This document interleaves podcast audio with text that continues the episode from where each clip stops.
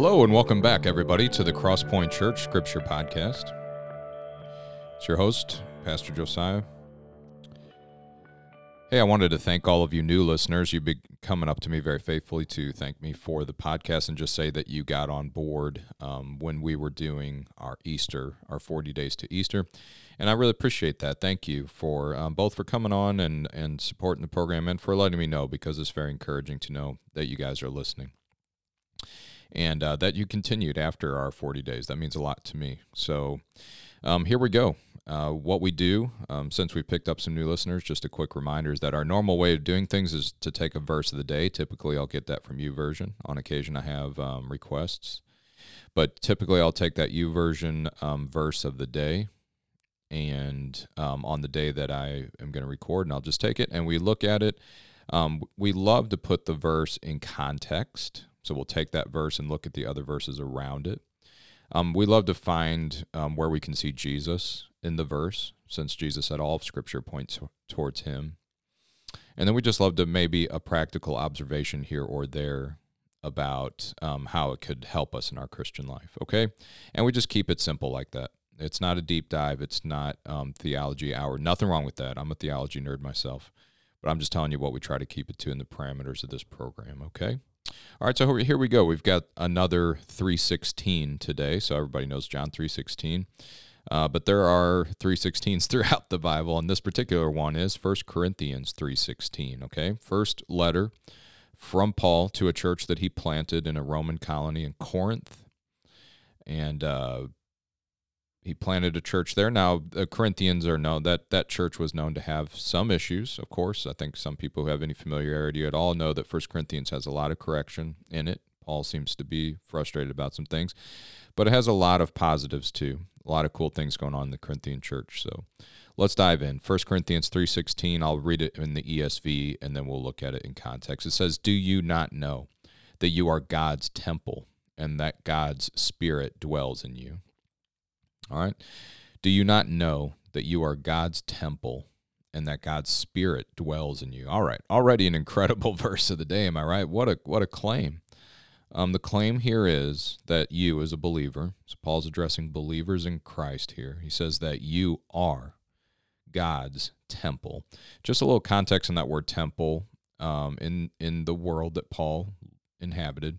The temple would have been known, especially to a Jew like Paul, but also to pagans like some of the Corinthians would have been. A temple was a meeting place between a god and his followers or her followers. Okay?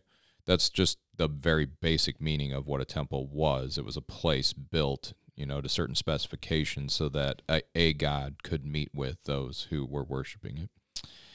And God, the God of the Bible, the Father of Jesus Christ, is a unique God in that he claimed his temple was his people, each individual person he dwelt in, and then us as total, like all believers are collectively the temple of God. We're the dwelling place of God.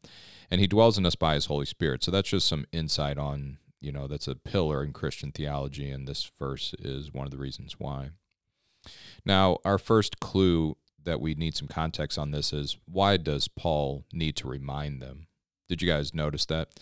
In other words, it starts, "Do you not know that you are God's temple?" So if you're reading this as your verse of the day, your instinct should go, wait a minute, why is he having to remind his original audience of this? So let's go up a little bit to verse 10. It says, "According to the grace of God given to me, like a skilled master builder, I laid a foundation." He's talking about when he planted the church at Corinth. "I laid a foundation, and someone else is building upon it." That would be the elders and deacons and people that are there at the church. "Let each one take care how he builds upon it, for no one can lay a foundation other than that which is laid, which is Jesus Christ." Jesus is the whole reason Paul planted that church. That church and Cross Point and any church, if it's a real one, belongs to Jesus.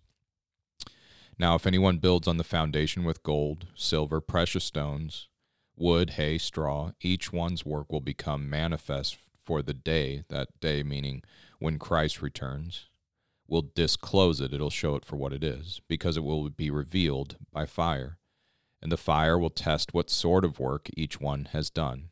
If The work that anyone has built on the foundation survives. He will receive a reward. If anyone's work is burned up, he will suffer loss, though he himself will be saved, but only as through fire. Do you not know that you are God's temple and that God's Spirit dwells in you?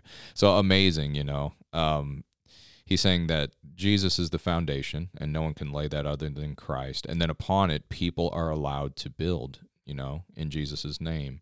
And if they do it from their heart in full sincerity and the power of the Spirit, then what they're building will survive when Christ returns to judge the living and the dead. But if it's been built for our own reasons and for our own, you know, hang-ups and issues and desires and things, then that day will show it for what it was. It wasn't God's work, it was ours. And what is that work? Ultimately, God's work in this world is building his people together. The gospel is calling people from every tribe, tongue, and nation to be a people of God, called for his purpose, called to be his temple. All right, and then here's these sober words of warning that we'll end with here in 17, where it says, if anyone destroys God's temple, God will destroy him, for God's temple is holy, and you are that temple. This is, and you guys who know could tell me, but this is one of the few, if not the only place I can think of in the New Testament. Revelation might be an exception. I'm not sure, but here is one of the very few places I can think of where Paul in the New Testament says that God expressly will destroy someone for doing something. And that warning is reserved for those who would like to destroy God's temple, God's people, his church that he's putting together. So because God's temple is holy to him, and you are that temple, man. So 1 Corinthians 3, 16 and 17, powerful verses, man. I mean, you could do a lot worse than have these by memory and in front of you to kind of remind us all of the importance, the depth of what we're involved in here. One thing this could help us to, just thinking practically, in our culture, this is America, where I'm recording this, and in our culture, the tide seems to be, the popular tide is turning against biblical Christianity. You know, people just are increasingly not for it, have a lot of criticism. If you're willing to edit the Bible and do things differently according to our culture, then they'll be okay with you. But just straightforward New Testament Christianity isn't popular these days in our culture. And it's good to just read things like this, like we are God's temple. God is personally involved in building it. Jesus is the foundation. And there's a threat, a warning that lays over the church. It says, if anyone destroys this temple, God will destroy them. And so we don't have to live in anxiety and fear that somehow the church, God's people, will fail just because some culture like America decides that they don't like it. Isn't that reassuring? It is for me. And not only is it reassuring, it helps me to calm down. You know, people criticize me or whatever. That's okay. They're not messing with me. They're messing with God. That way I can forgive. I can be calm and just let God do his work, okay? And I hope you'll feel the same assurance and peace today as you listen to this. All right, guys. Love being with you. Again, thank you to all new listeners and looking forward to bringing even more on. If this program helps you at all, why not recommend it to a friend? We don't make any money off of it. We're just doing it to help and mainly to inspire people to be committed to the habit of reading Scripture and not only reading it but meditating on it, which is, I don't know if you know this or not, but that's what we just did for about 9 minutes together. It was just meditated on that Scripture and thought through it. All right, we'll see you next time.